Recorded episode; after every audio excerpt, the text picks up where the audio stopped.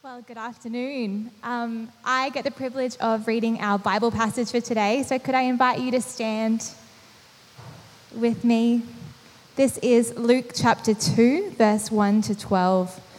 In those days, Caesar Augustus issued a decree that a census should be taken of the entire Roman world. This was the first census that took place while Quirinius was governor of Syria, and everyone went to their own town to register. So Joseph went up from the town in Nazareth in Galilee to Judea, to Bethlehem, the town of David, because he belonged to the house and line of David. He went there to register with Mary, who was pledged to be married to him and was expecting a child. While they were there, the time came for the baby to be born, and she gave birth to her firstborn, a son. She wrapped him in cloths and placed him in a manger because there was no guest room available for them.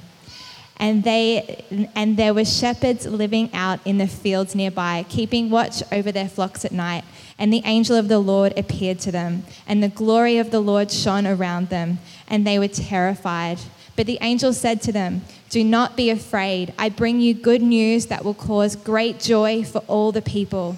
Today, in the town of David, a Savior has been born to you. He is the Messiah, the Lord. This will be a sign to you. You will find a baby wrapped in cloths and lying in a manger. This is the word of the Lord. All right, would you join me in welcoming and honoring Pastor Alex?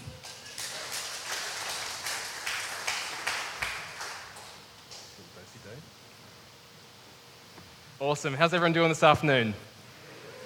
You might notice that my forehead is glossy, and you might be thinking, Alex looks hot, but I assure you, it's just my holiness radiating forth, shining light. That was funnier in my mind. That's fine. No worries.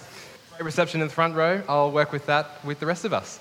Um, it's hot this afternoon, isn't it? Yes. And I just wanted to say we could do anything with our afternoon, but yet you've chosen to be here with God's people in this gathering. I want to say in the next two hours, we will smell differently by the time we finish. But hopefully, you won't feel alone, that you're next to people in whose midst you can know and be known, maybe share a bit of your story. And here's the bottom line we would love to know you if you're new here. A special warm welcome if that's you. We believe that behind every face is a story, and every story is important to God. And so, if you've got time after the service, after our town hall meeting, please just stick around and share life with us. We'd love to get to know you. Um, as I mentioned, we've got a town hall after this, uh, this afternoon's service. So if you, if you call New Life Brisbane home, and more specifically, if you're a member here, we're taking the budget that has been put together by staff, uh, vetted by elders, and approved by council, and we're just creating space in light of our AGM on Wednesday night, just space for the members of New Life Brisbane just to ask questions, show some curiosity, and then to get some clarity on perhaps why uh, some of the decisions we made are the decisions that we made for next year's budget. And the beauty of that space is that it's a family moment where we get to talk about what's happening next year. And so, on one level, there might be some of us in the rows that think, yes, numbers, I'm super excited to talk budget. But make no mistake, we're actually talking about what our heart is when we look to next year. And what a wonderful opportunity we've got that we've got budget to think strategically through what next year looks like. Amen? Wonderful time. Hope you'll stick around for it. Last little note from me is um, I just want to honor the fact that um, I, I, truly believe, as the pastor, that church, it, it's not for the select, elite few people who, as staff, put up their hand and say, I'm going to become a professional Christian. That church happens and exists because the whole people of God put up their hand, make themselves available, and say, Actually, I want to be part of God's mission. Um, and so I just want to take a moment just to honor a staff member, but then, too, I want to just celebrate the fact that we've got volunteers here this afternoon. So I want to honour the fact that Aaron and Dace are back from their honeymoon. Can we just welcome them home? We missed you, and we're so glad you're back. Uh, but then, too, Aaron was up here not just as one staff member, but as a team of people who are volunteering their time from 1 p.m. this afternoon. So if you think you're going to sweat here this afternoon at New Life Brisbane, man, they are paces ahead of you. And I just want to honour our volunteer team. So can we thank the worship team, the host team, and all the volunteers up with Kids Life that are happening there right now. Can we pray together before we jump into the scriptures? Let's pray. Jesus, we echo the lyrics of that song and we just say we're here for you. Lord, we carry so much into this building every week the difficulty of our work week, the burdens of relationship, the heat of the summer sun, And Jesus, I just pray that you would wash all that away right now as we sit under your word. Friends, just in this moment, if you call yourself a Christian, I just encourage you in the quiet of your own heart just to say to Jesus, We're here for you. I'm here for you, Lord. And Father, because we're here for you, we want to hear from you. And so we ask that as your scripture goes forward and we sit under the weight of your word, would you speak to us by your Spirit? For we ask it in your name, Jesus. And all of God's people said, Amen. Amen. I love that holidays are coming up. Anyone super excited about holidays coming up? Yes, a couple of hands. Some of you, the rest of you are just lying because holidays, man, they're a vibe. I was doing some research this week, and uh, you might notice that numbers start to contract around this time of year for us as a church at New Life Brisbane. And it's because people clearly just don't love Brisbane City. They go holiday basically everywhere else on the southeast Queensland coast. But uh, numbers do start to contract, so it might feel more and more lonely, but that's fine. It's just more intimate conversation gets to happen over dinner at the mediocre burger place.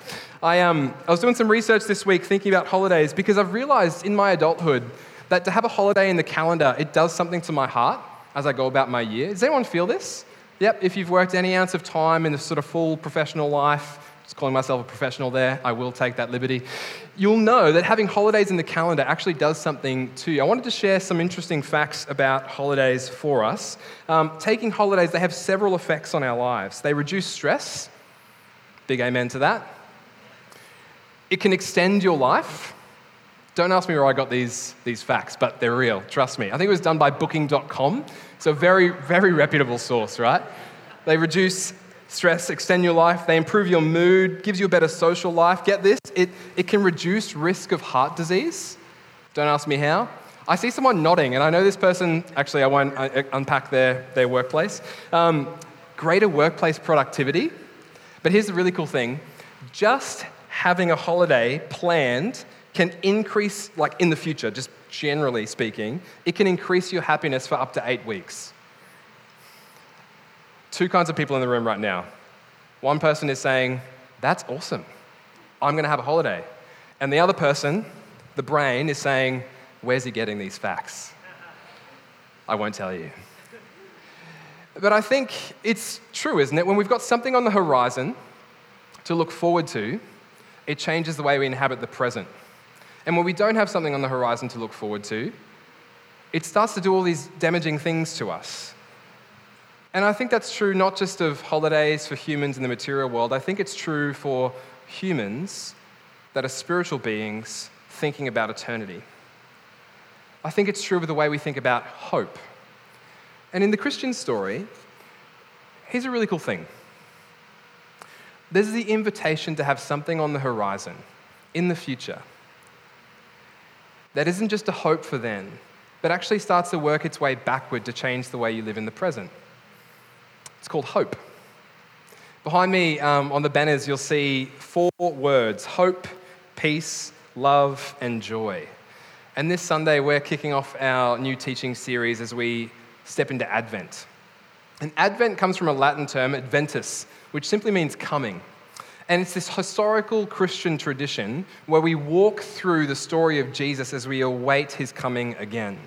But historically speaking, we do two things when we step into Advent. We look back to the story of Jesus, giving thanks and gratitude for what he's done on our behalf, God becoming flesh, living the life we should have, dying the death we deserved, so we might be reconciled to him. And then looking forward to his second coming.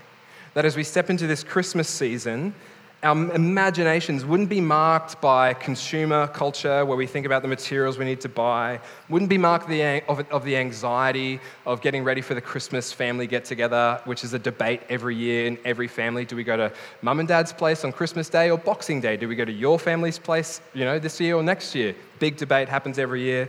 That our, that our imaginations wouldn't be marked by um, uh, some of the pain we experience at Christmas because maybe we don't have the families that all the other people around us seem to have to be able to share it with. But that this year, every year, this contour of the calendar, this moment in time for Christians would be a time where we look at the hope, the joy, the peace, and the love.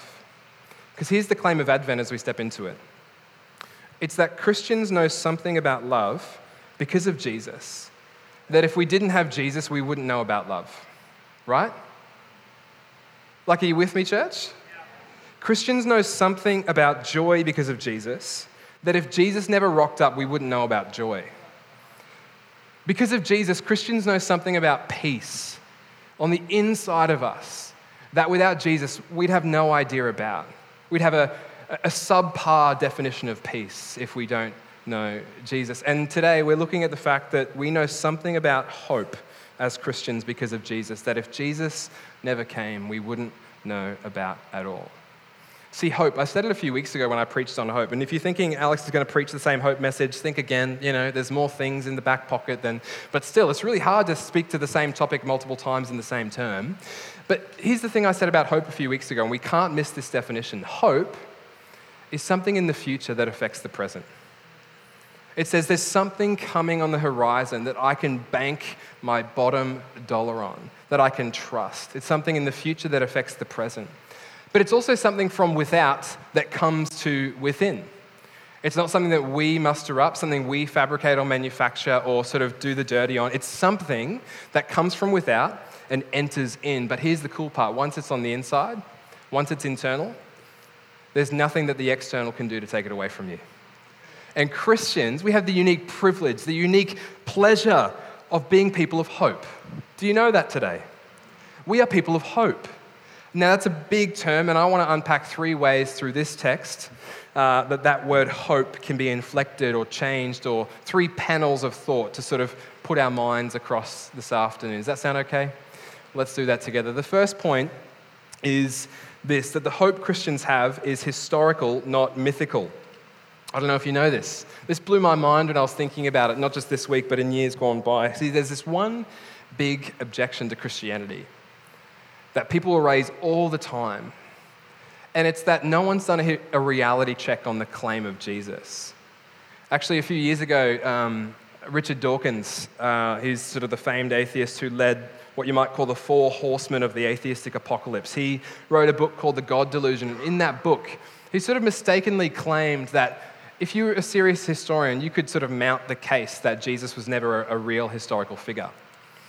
And when he wrote this, all the historians around the world, both Christian and atheist, agnostic, people who didn't have any sort of religious affiliation, they were like, this guy's ridiculous. This can't be actually the case because they're aware of all the different sources that give testimony to the life of Jesus, that give Christians in this moment confidence about the story we believe. But here's the big critique it's, it's mythical, not historical. But when you read the Gospels, there is no impression you can get that they're writing myth or narrative or story. Luke is famous for writing what you might call history. And we get a sense of it just in this text here. Let me read verses 1 to 2 of this passage. Verse 1, Luke chapter 2, says this In those days, Caesar Augustus issued that a census should be taken of the entire Roman world. This was the first census that took place while Quirinius was governor of Syria I was going to keep reading, but that's actually where it stops. So there you go. Happens all the time. And you think, oh, big whoop. What's the big deal about that particular passage? Well, this is one of a number of passages in Luke's gospel where he zooms out and tries to find markers within the culture of the day to help readers understand the timing, the location, and therefore the truth of the events. I'll give you another example. You open up chapter 1 of Luke's gospel, Luke 1, verses 1 to 3, and it says this Many have undertaken to draw up an account of the things that have been fulfilled among us, just as they were handed down to us by those who from the first were eyewitnesses and servants of the word. With this in mind, since I myself have carefully investigated everything from the beginning, I too decided to write an orderly account for you so that you may know the certainty of the things you've been taught. Let me give you one more example before we move on and fall asleep. Let me read chapter 3, verses 1 and onwards. Note all the ways that Luke tries to locate the imagination of the reader in this historical account in his gospel. He says this In the 15th year of the reign of Tiberius Caesar, Roman emperor, when Pontius Pilate was governor of Judea, local accountability, Herod of Tetrarch of Galilee, more local accountability. His brother Philip, tetrarch of Iturea and Trachonitis, and Lysanias, tetrarch of Abilene. Awesome, got the Romans ticked off. During the high priesthood of Annas and Caiaphas, the word of God came to John, son of Zechariah, in the wilderness. And then he announces the arrival of Jesus on the scene. Now, we can track through archaeology, through inscriptions on graves and coins, and through other non Christian sources, historians from the first century, things that allow us to date these people and thereby track the exact testimony that Luke is talking about. Why do I say all this? Like big whoop. A couple of big words in there, Alex. You trying to flex? No. I'm just trying to make the case that when you read this, you're not reading myth or fable. Let me read you some myth or fable.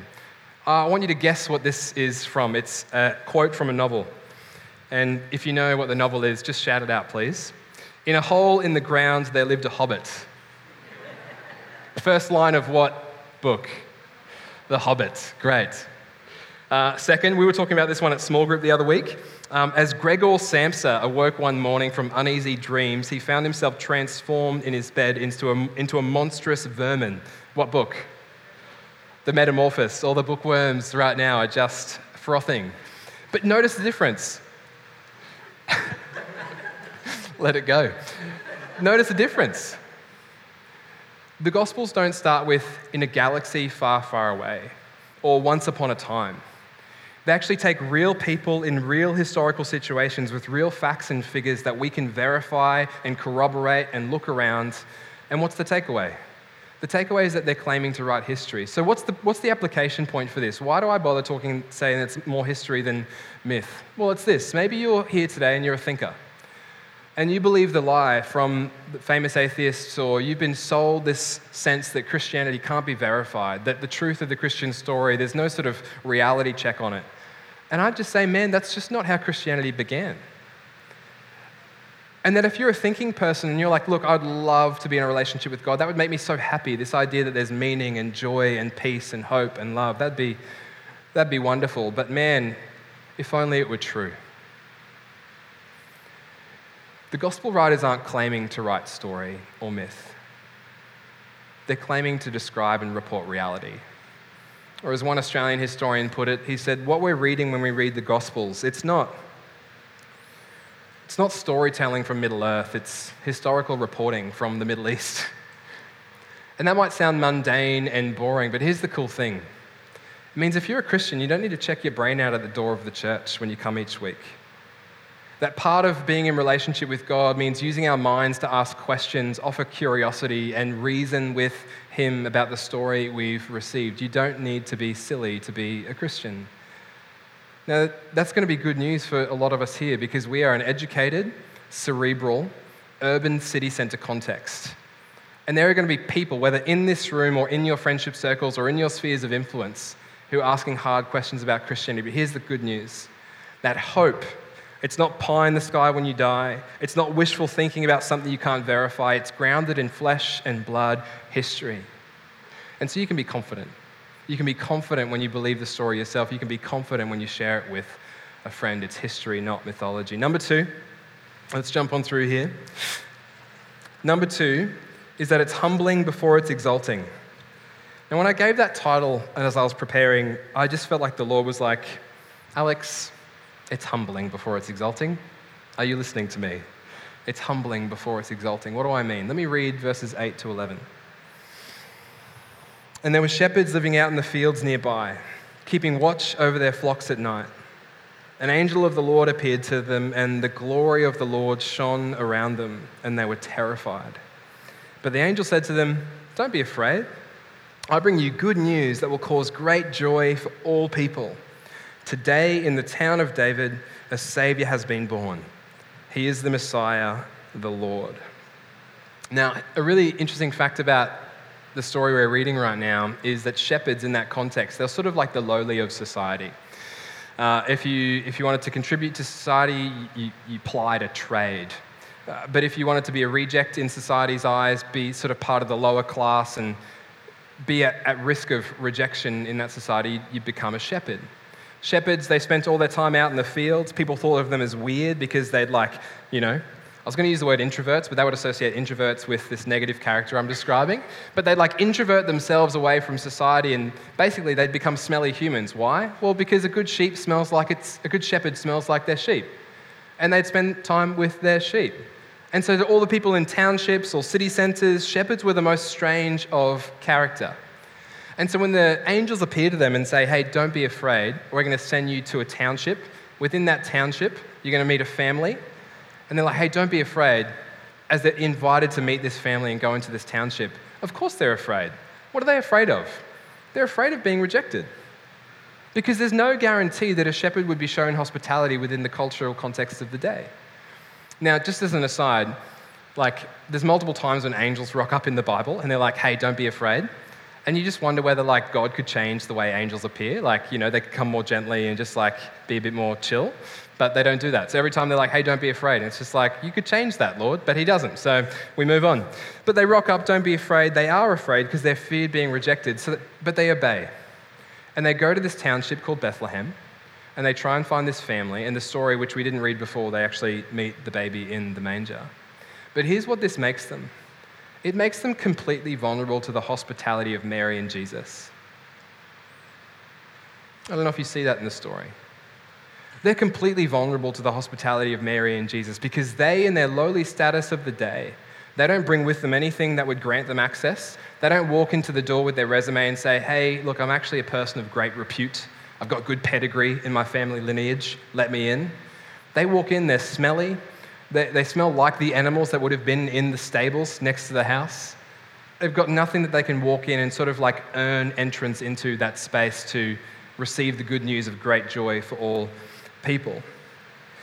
And I think this is where we get a hint in the Christmas story that Christian hope, it's, it's, firstly, exalt, it's firstly humbling before it's exalting that the shepherds model for us are, are being brought low, are being made humble, which is the perfect posture with which to meet the King Jesus.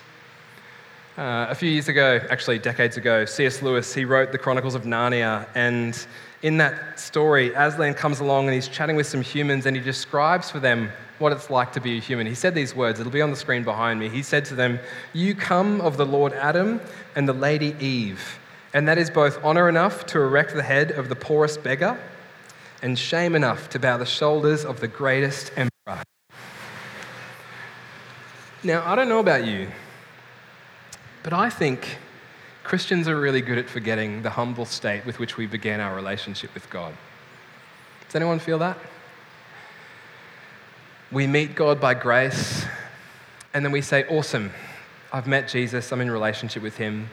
But then we meet other Christians, and all these Christians, they've got this like biblical knowledge. And I, for some reason, we've got someone in our small group who's recently a Christian, and this keeps coming up for them, and it's just this fascinating thing to watch. For some reason, we think the next best step for me is to master God knowledge. I want to tick the God knowledge off. I want to know things like the people in my small group know about God. And so then grace moves from this experience that we have by virtue of coming humbly to God to now being something we can articulate. You know what I mean? And when you can articulate it, you can master it. And so we become people that are really good at talking about God, but actually, from the inside out, maybe lose that sort of edge of humility that we had as sort of the key requirement in coming into the kingdom of God. And I just say, man, we've got selective memory when we, when we try and think back of the thing that's key for the virtues we have as Christians. And I just say, man, God wants to humble us always before he exalts us. He always wants to, us to experience the life of the shepherd coming close, not because we've earned it, not because we've got a resume, but because he's gracious. That we don't walk in with our list of to dos ticked off when we come into the presence of God, but actually we come humbly to meet him. When I was meditating on this, um, it really hit me because I think I can be really good at being a professional Christian. Um, going to wipe my forehead with this. Uh, Pentecostal preacher listeners will call me TD Jakes in a moment. And um, I was chatting with a friend this week. I didn't have this illustration in here, but um, someone who they're sort of mid 30s, and we're talking about baptism. And, um, and they said, Oh, I think I've missed the boat on baptism. I should have done it when I was younger, but an authority figure told me not to. And now it's just been too long. And the idea of coming out to my church and getting baptized within my church, it just feels really embarrassing. Like so late in life, like you miss the boat on this like key Christian practice. And I remember just saying, what a wonderful opportunity for you not to get so easily embarrassed and just say, hey, I've, I've missed this key thing. Some of you uh, understand the illustration, others of you have a puzzled look on your face, which is fine. Let me just talk from my own sense. I would much rather be a leader who's just honest about where they fail. Does that mean God approves or disapproves? Who knows? I think one of the things that holds us back from genuine Christian community is humility. Saving face, presenting a more curated professional version of ourselves. So we come to church and someone asks, How you going? And you say, Good. And that's the end of the conversation. So you can sit in your pew and just look at the service and walk away, and you're not known, not loved, not met. But if we realize that actually we come into the kingdom humbled, and therefore it's really hard for us to get embarrassed because we're so honest about our sin, our shortcoming, our failure, of our fact that we need help every second day then man, the level of community we'd experience, the level of life we'd share, and also, too, the lack of embarrassment we'd feel when we just are just honest about who we are and especially who we're not. And so I think one of the beauties of the Christian hope is that it's humbling before it's exalting, because of which you don't need to be embarrassed if you fail. Actually, it's probably a key prerequisite for the kingdom of God. You enter through humility. You come not by being exalted, but exalted after that humility. So, second, it's humbling before it's exalting. And lastly, it's for all and not just for some. I wonder if, before I jump into this next point, I can just invite us, maybe just close your eyes. I'll do it with you. And I want you to think of the person in your world who doesn't know Jesus. Maybe it's a name, family member, a colleague.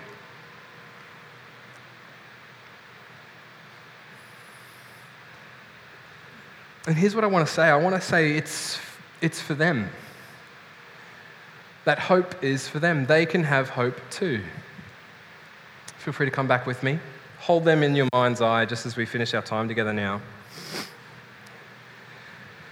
The interesting thing about this story is that it's got a parallel in Matthew's gospel. Four gospels, four biographies of Jesus. The first three look very similar, the last one's very different, all of which tell the story of Jesus in a way that causes us to consider whether he truly is God. But in the first gospel, Matthew, third gospel, Luke, both of them tell stories about three humans coming to meet the newborn baby Jesus. In this story, it's the humble shepherd, the outcast, the reject, the socially dislocated kind of person. But in Matthew's gospel, really beautiful. It says, Three magi from the east were invited by an angel to come and meet this newborn baby Jesus. Now, the cool thing about the magi in Matthew's gospel, and we know this from history, and we know this too because it sort of is suggested with the gifts that they bring, they're probably like these scholarly, kingly figures from the east bearing incredibly expensive gifts gold, frankincense, and myrrh. Now, the money you needed in those days to have these gifts in your back pocket so you could give them at will to a random figure is staggering. And so they're scholarly, highly educated, regal, of royalty, and they come. And it says they come to worship. What I find staggering about this is you've got socially dislocated, reject, lowly, outcast, shepherd, invited to come.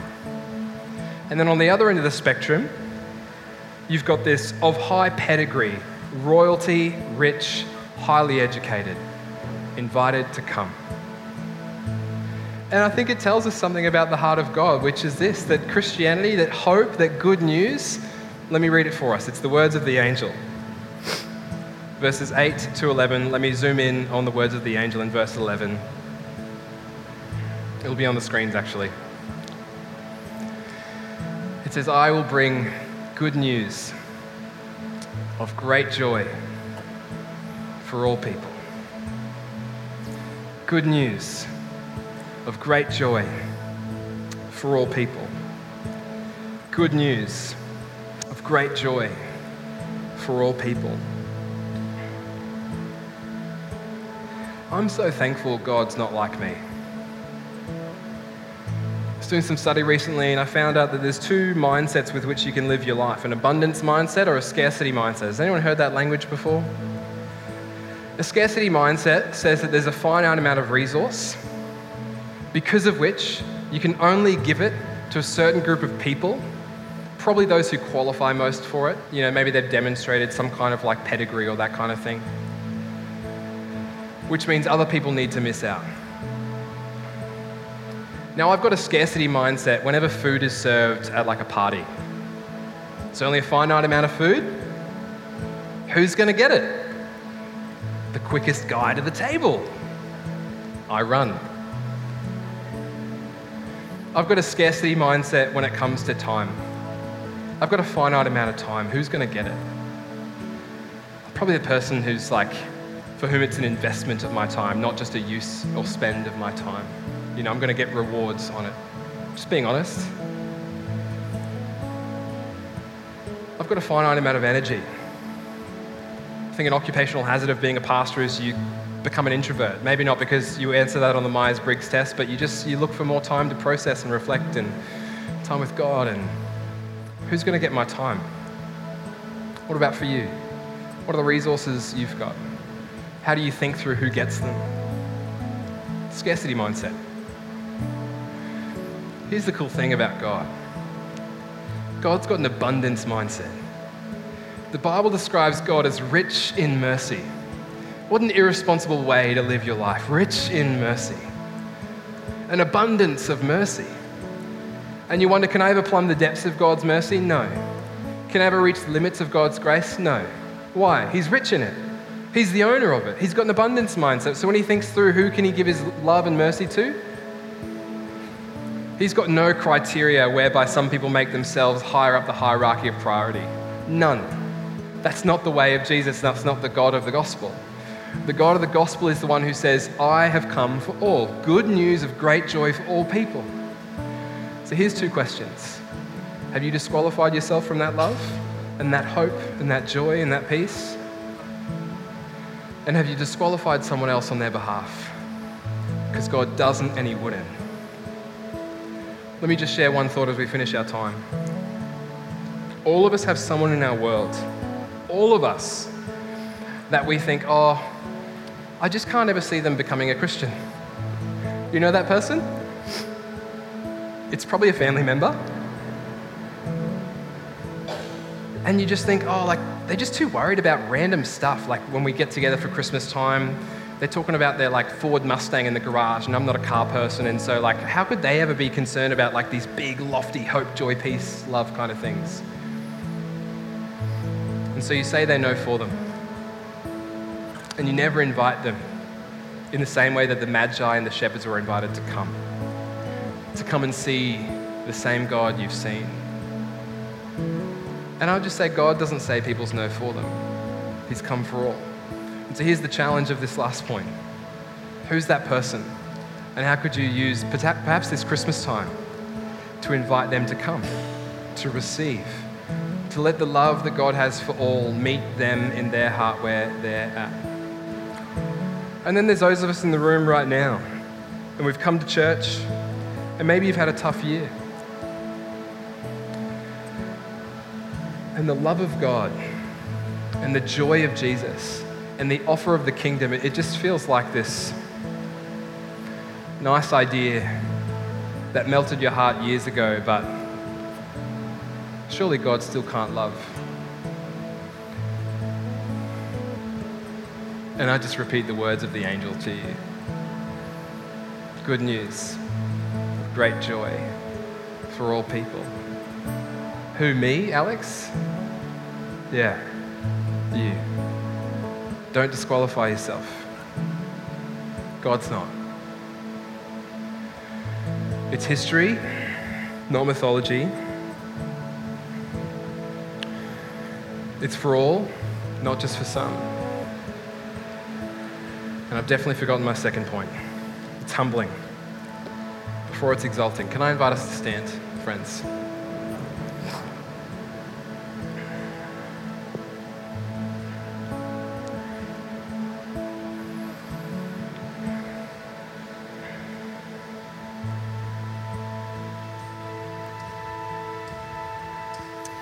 When I was praying about how we might land this this afternoon, think there's two really obvious things to do. One is just to invite you in the room, if you don't know this hope, just to receive it for the first time. I'm going to keep that simple and just say, man, if this is the first time you've heard the story and you long to step in relationship with God through Jesus, it's available to you right now. If you long to have that hope on the horizon which challenges your present, it's available to you right now. If you long to be part of that all that God makes His love available to, it's available to you right now. And so, in a moment, we're going to pray. And as we pray, I just invite every one in the room to close their eyes, bow their heads, and we're going to pray a really simple prayer God, sorry that I live my life apart from you. Thank you for what you've done in Jesus in coming to save me. Please save me from myself and help me follow you.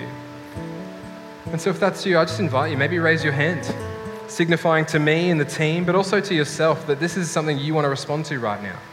You wouldn't call yourself a Christian, but today you've heard a message of hope that could change everything for you. And you say, Yeah, I want to respond to that. So if that's you, just go on and raise your hand right now, nice and high. And we do this every single week, so I'm not going to feel bad if it's no one this week. That's totally fine with me. We're going to do it every single week, not just Christmas time, but every other week in the year, because we believe God wants to meet individuals in this particular moment. So, one more moment, just raise your hand nice and high if that's you. You'd love to respond to Jesus in this moment, say yes to a relationship with Him. Wonderful. Well, the good news about this moment is that regardless of who put their hand up or not, we all get to pray the same prayer. So, whether in the quiet of your own heart or with voices in unison, can I invite you to pray these words after me, all, everyone in the church? Let's pray together. Jesus, sorry for living my life separate from you.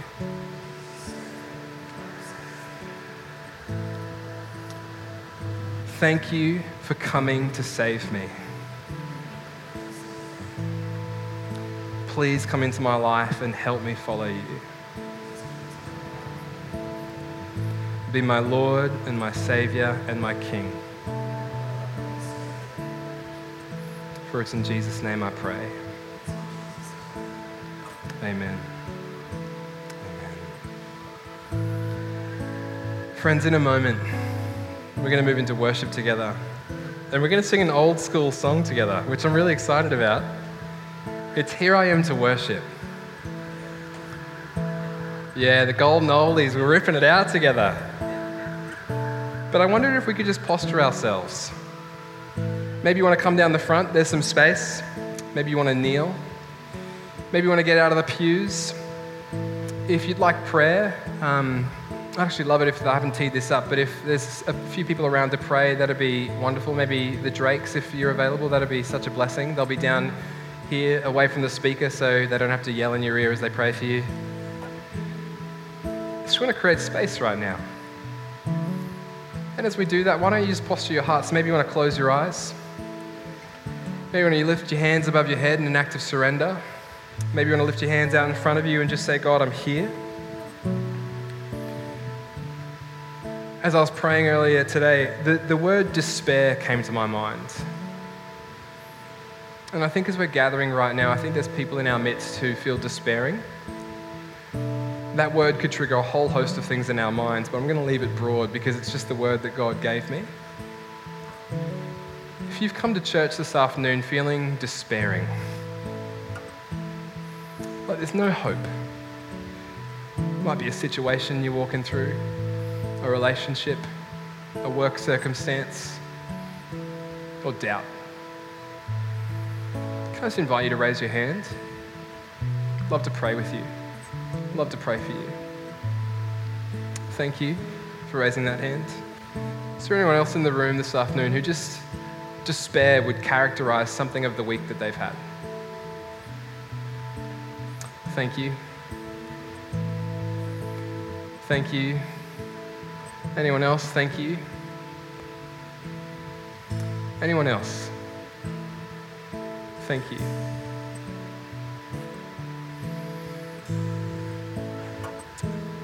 And as we pray, I just want to just ask that the Spirit fills us. Lord, thank you that you meet us where we're at. You don't ask us to change. You're all knowing, all seeing, and so the week that we've had, you're so aware of. You don't ask us to buck up our Christian courage and change our face before we experience your presence. You're here, available to us now. And Father, I just pray for those that have lifted their hands and ask that you would download your hope into their hearts. That they'd walk away from this moment with a sense of confidence, not that tomorrow might change, but that ultimately everything will be okay in the end, that you work out all things together for good for those who love you and who are called according to your purposes. I pray for those who've lifted their hands, Lord. Father, for all of us who just walk around with this sense of despair in our hearts, this hopelessness about our situation, I ask, would you fill us by your Spirit? And I just love, Lord, the prophetic image of the rain washing over this church right now. Would that be true of our hearts and your spirit too? We just say as a community, Lord, we're here for you. We're here to worship you. We're here to love on you and minister to you with our song. And so as we do that, God, would you inhabit our praises? For it's in Jesus' name that we pray. Friends, let's.